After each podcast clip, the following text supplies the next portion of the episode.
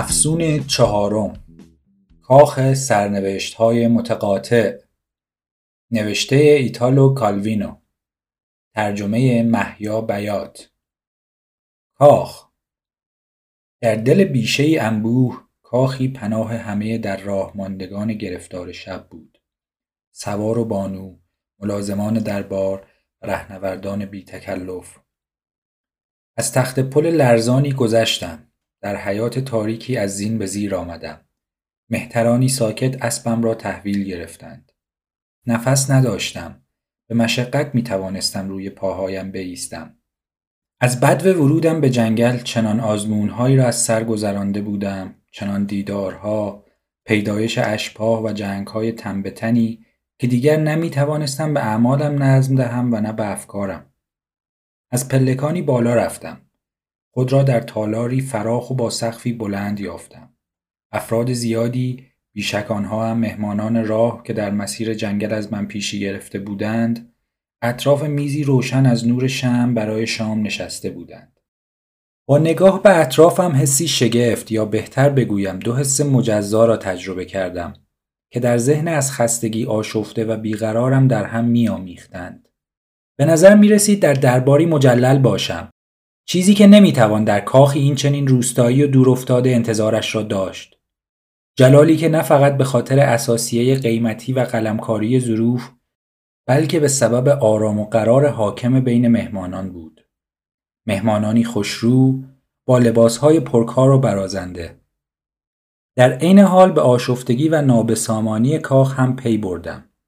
انگار کاربری واقعیش نه خانه‌ای شاهانه، یکی از آن مسافرخانه های گذری باشد، جایی که مردمی غریبه با یکدیگر، هر یک به حالی و از اقلیمی، برای شبی خود را همخانه هم می‌یابند و آنجا در آن معاشرت تحمیلی از قوانینی که در محیطی خاص به آن خو گرفتند دور می‌شوند و همانطور که از روش‌های زندگی نچندان آسوده دست می‌کشند، به این ترتیب در رفتارهای آزادانه‌تر و متفاوت‌تر زیاده‌روی هم می‌کنند. در حقیقت آن دو احساس متضاد به خوبی می توانستند به چیزی واحد اشاره کنند. خواه کاخ توقفگاهی چندین و چند ساله باشد که کم کم به یک مهمانسرا تنزل یافته است و کاخ نشینان با آنکه همچنان با شیوه های اشرافی مهمان نوازی می کنند، خود را فروکاسته به رده مهمانداران ببینند، خواه از آن دست میخانه هایی باشد که اغلب مجاور کاخ هاست تا به سربازان و سواران نوشیدنی دهد و سالن‌های قدیمی مجلل را برای جایگزاری نیمکت‌ها و چلیک‌ها اشغال کرده و شکوه این فضا و همچنین رفت و آمد مشتریان سرشناس آنچنان وقار غیرمنتظره‌ای به مهمانخانه داده است که این فکر به ذهن مهمانخانه‌داران رسیده که سرانجام خود را پادشاهان درباری مجلل بدانند. راستش این افکار تنها برای لحظه‌ای مرا به خود مشغول کرد. فکر غالب آسوده خیالیم بود از صحیح و سلامت رسیدن میان جمعی برگزیده و بیتابی برای سردادن گفتگو و در میان گذاشتن ماجراهای سفر با همسفران. اما در آن غذاخوری، برخلاف رسم رایج مهمانخانه ها و حتی دربار، هیچ کس سخن بر زبان نمی راند. هرگاه یکی از مهمانان از کنار دستیش می خواست تا نمک یا زنجبیل را به او بدهد، با اشاره چنین می کرد و همینطور با اشاره پیش خدمتها را مخاطب قرار میداد تا برایش یک تکه قرقاول ببرند یا مقداری شراب برایش بریزند. تصمیم داشتم آنچه را که فکر میکردم کرختی زبانها بعد از خستگی سفر باشد، در قالب بانگی طنین انداز بشکنم، مانند به سلامتی همه، برای این ساعت خوش، یا به سلامتی این توفیق اجباری. اما هیچ صدایی از دهانم بیرون نمی آمد. سر و صدای قاشق‌ها و به هم خوردن جام‌ها و ظروف غذاخوری کافی بود تا متقاعد شوم کر نشدم. تنها گمان باقی مانده این بود که لال شده باشم. همراهان میز شام نیز که موقرانه از سر تسلیم بی صدا لب‌هایشان را تکان می‌دادند، بر این گمان صحه می‌گذاشتند. معلوم بود عبور از جنگل برای تک تک ما به قیمت از دست دادن قدرت سخنوریمان تمام شده بود. با تمام کردن شام در سکوتی که صدای جویدن و سرکشیدن شراب مطبوعترش نمی کرد، همانطور نشسته ماندیم و به چهره یکدیگر نگاه می کردیم. نگران از اینکه نتوانیم تجربیات بیشمار سفر را که هر کدام از ما برای تبادل داشت با هم در میان بگذاریم. در همان حال کسی که به نظر می رسید از کاخ نشینان باشد، روی میز که جمع کرده بودندش یک دست کارت بازی گذاشت. تاروت‌هایی بودند بزرگتر از آنهایی که معمولاً در بازی‌ها استفاده می شود، یا آنهایی که کولی‌ها به وسیلهشان پیشامدها را پیشگویی می کنند. اما میشد شبیه همان شکل‌ها دانستشان که در میناکاری نفیس‌ترین مینیاتورها کشیده شده‌اند.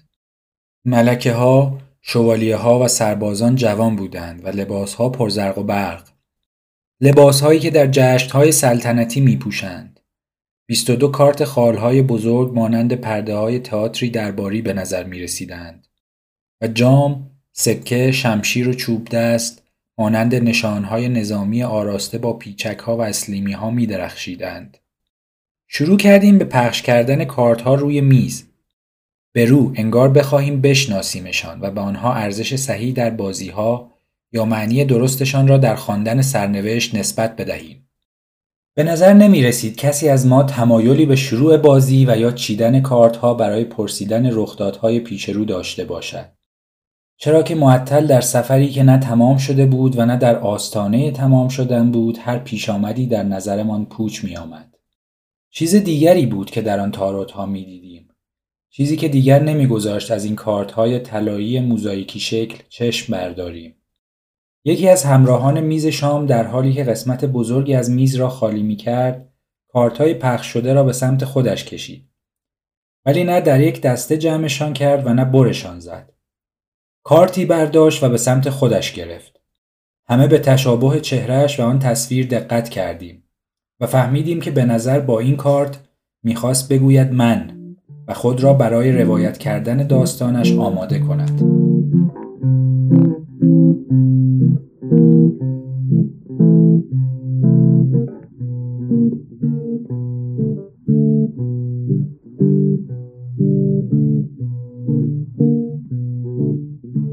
داستان مجازات ناسپاس.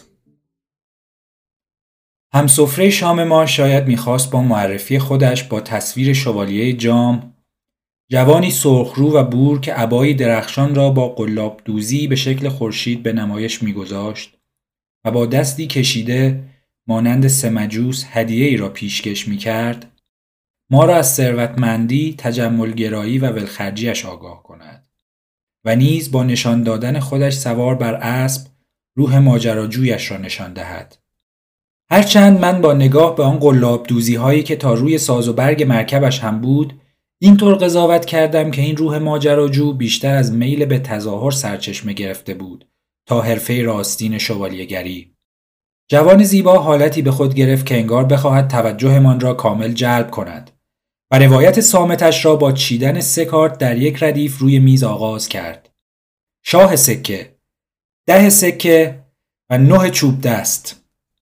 احساس سوگوارانه‌ای که با آن اولین کارت از سه کارت را چیده بود و لذتی که با آن کارت بعدی را نشان داد به نظر حاکی از آن بود که می‌خواهد به ما بفهماند پدرش مرده است. شاه سکه شخصیتی کمی پیرتر از بقیه را نشان می‌داد، با ظاهری جا افتاده و کامروا و به او ارثی هنگفت رسیده و به سرعت راهی سفر شده است. این گمان آخر را از حرکت بازویش هنگام پرت کردن کارت نه چوب دست برداشت کردیم که با درهم و برهمی شاخه‌های دراز شده با پوشش گیاهی برگ‌ها و گل‌های وحشی جنگلی را به یادمان می‌آورد که کمی پیش از آن گذشته بودیم. همچنین برای کسی که تیزبینانه‌تر به کارت می‌نگریست، ترکه عمودی که بقیه چوب‌های کج را قطع می‌کرد در حقیقت یادآور جاده‌ای بود که به عمق جنگل وارد می‌شد. به هر حال سرآغاز داستان می‌توانست این باشد. شوالیه به محض اینکه فهمید ابزاری برای خوش درخشیدن در دربارهای مجلل‌تر دارد، به سرعت با کیفی پر از سکه‌های طلا برای بازدید از مشهورترین کاخ آن حوالی به راه افتاد. شاید با این هدف که به زنی بلند مرتبه دل ببندد و با پروراندن این خیالات در سر در جنگل پیش رفت. با آن کارت‌های ردیف شده روی میز کارتی را اضافه کرد که یقیناً خبر از دیداری ناخوشایند می‌داد. قدرت. در دست تاروت‌های ما این خال با قلدری مسلح نشان داده می‌شد که چهره کریهش تردیدی بر نیت‌های شرورانه‌اش باقی نمی‌گذاشت. گرزی چرخان در هوا و خشونتی که با آن شیری را مانند خرگوش با ضربه‌ای سخت در خاک می‌کشید. روایت روشن بود. کمین راهزنی وحشی در دل جنگل شوالیه را غافلگیر کرده بود. غم‌انگیزترین پیشگویی با کارتی که به دنبالش آمد تایید شد. خال دوازدهم با نام بدار آویخته. جایی که مردی شلوار و پیراهن به تن سر تا پا بسته و آویزان از پا جلب نظر می کرد. جوان بور را در حالت آویزان باز شناختیم. راهزن او را از هر چه داشت برهنه کرده و رهایش کرده بود تا وارونه از شاخه آویزان بماند. همراه ما در میز شام با قدرشناسی کارت اعتدال را روی میز گذاشت و از خبری که برایمان داشت نفسی آسوده کشیدیم. از آن دانستیم که مرد آویزان صدای آبری را شنیده بود که نزدیک میشد و چشمهای سر و تهش دختر بچه‌ای، شاید فرزند جنگلبان یا بسچرانی را دیده بود که پیش می آمد. ساقهای برهنه روی چمنها، دو تنگ آب در دست، مطمئناً در راه بازگشت از چشمه. بیشک آن فرزند ساده جنگل مرد واژگون را آزاد کرده بود و او نجات پیدا کرده بود و به حالت طبیعی بازگشته بود. با پایین آمدن کارت آس جام که رویش طرح فواره‌ای داشت که از میان خزه‌های گلدار و بالبال پرندگان جاری می‌شد، انگار در آن نزدیکی صدای شرشر چشمه و نفس نفس زدن مرد را که دمر تشنگی‌اش را برطرف می‌کرد شنیدیم. حتما کسی میان ما فکر کرد فواره‌هایی هستند که به محض نوشیدن آب از آنها به جای رفع تشنگی بیشترش می‌کنند. میشد پیش بینی کرد که بلافاصله بعد از اینکه شوالیه بر سرگیجه‌اش غلبه کرد، بین دو جوان حسی برانگیخته شود که از قدردانی از سمت یکی و ترحم از سمت دیگری فراتر می رود و با همدستی سایه جنگل به سرعت در روی علفهای چمنزار راه ابراز بیابد. بی جهت نبود که کارت بعد دوی جام آراسته به نوشته عشق من و گلهای فراموشم مکن بود. به احتمال زیاد نشانه قراری عاشقانه. خودمان را آماده کردیم، به خصوص بانوان جمع، تا از ادامه یک ماجرای عشقی شیرین لذت ببریم. تا اینکه شوالیه کارت دیگری کشید. هفت چوب دست. جایی بین کنده‌های تاریک درختان سایه کمجانش به چشم می‌آمد که دور می‌شد. نمی‌شد خود را بفریبیم که شاید اوضاع طور دیگری پیش برود. رسیده جنگل کوتاه بود. شوالیه ناسپاس حتی باز نگشت تا دختر جوان بیچاره گل از بوستان چیده و رها شده را به درود بگوید. در اینجا معلوم بود که بخش دیگری از داستان آغاز می شد. شاید با یک وقفه زمانی. راوی در حقیقت شروع کرده بود به چیدن تاروتها در ردیفی دیگر کنار اولی. در سمت چپ دو کارت کشید، شهبانو و هشت جام. تغییر ناگهانی صحنه لحظه‌ای ما را در سردرگمی فرو برد. اما طولی نکشید که پاسخ به همه ما تحمیل شد. شوالیه سرانجام آنچه را که در جستجویش بود یافته بود. عروسی از تباری بلند مرتبه و اشرافی. همانطور که در تصویر می‌دیدیم، تاج بر سر، با سپر خاندانش و چهره‌ای بی‌روح و نیز کمی بزرگتر از او. آنقدر که بدخواه‌ترین‌ها میان ما متوجه شدند. و لباسی سراسر دوخته با حلقه های تو در تو، انگار بگوید با من ازدواج کن، با من ازدواج کن. اگر درست باشد که کارت جام ضیافت عروسی را تداعی می کند، دعوت به سرعت پذیرفته شده بود.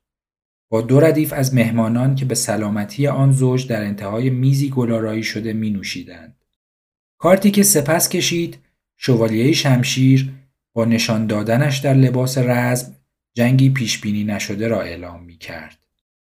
یا پیک سواری با آوردن خبر نگران کننده‌ای به جشن یورش برده بود، یا داماد مسلح در پی فراخوانی سری در جنگل ضیافت عروسی را شتابان ترک کرده بود، یا شاید هر دوی اینها.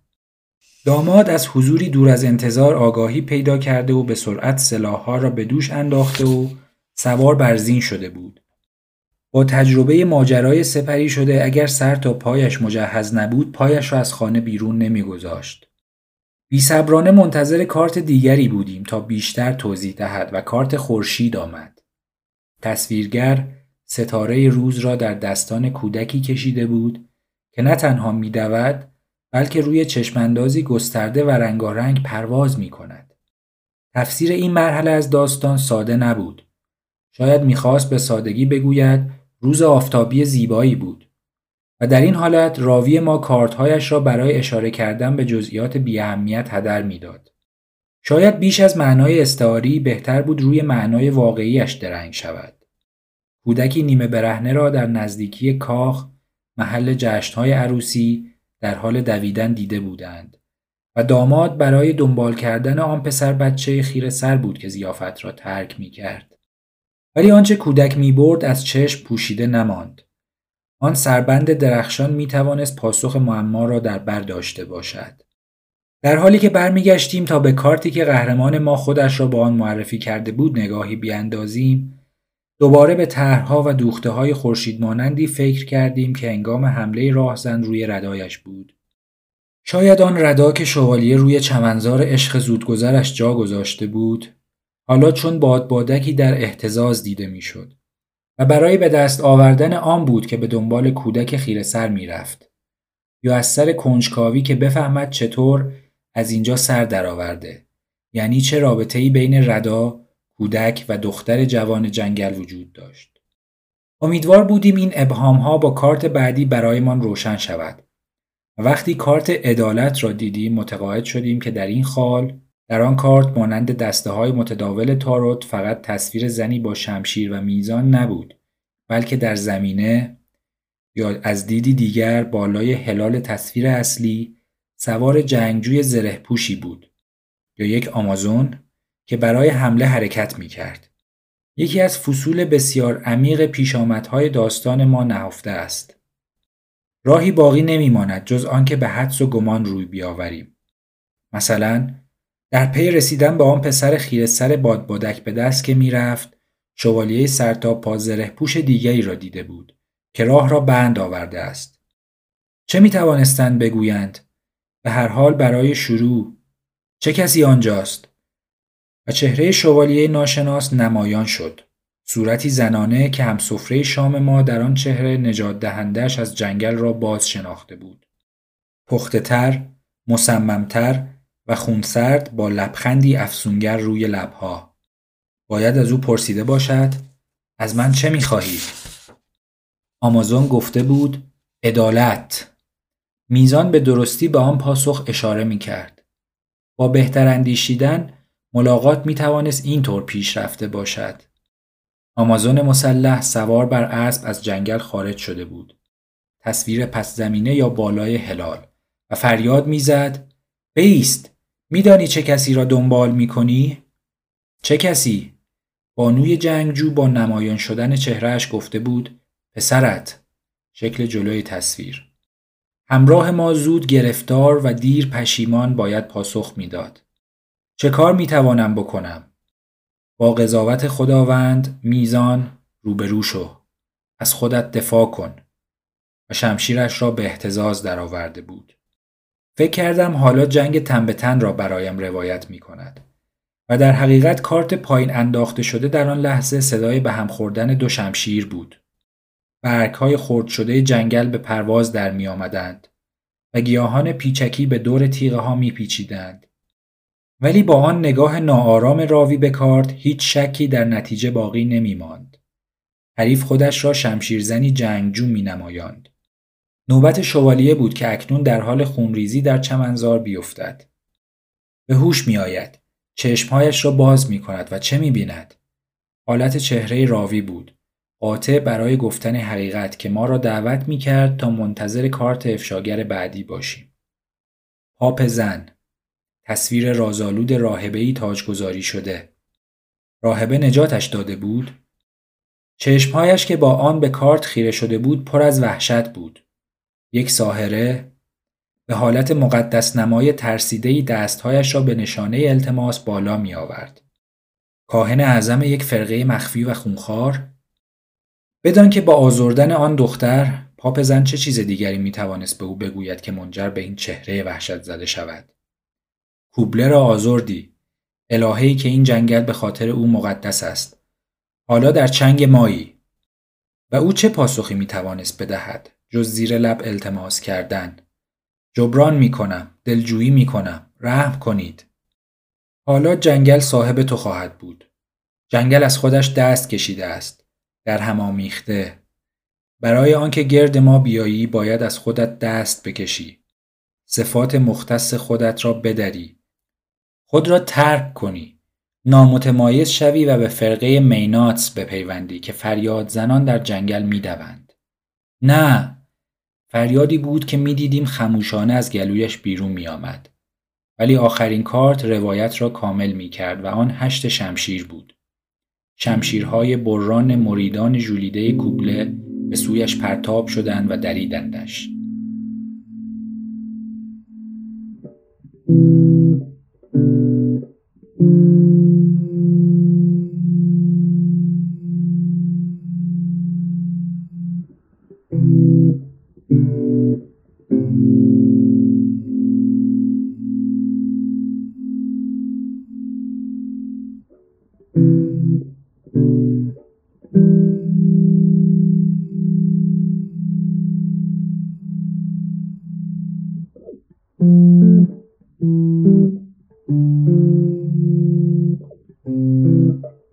Thank mm-hmm. you.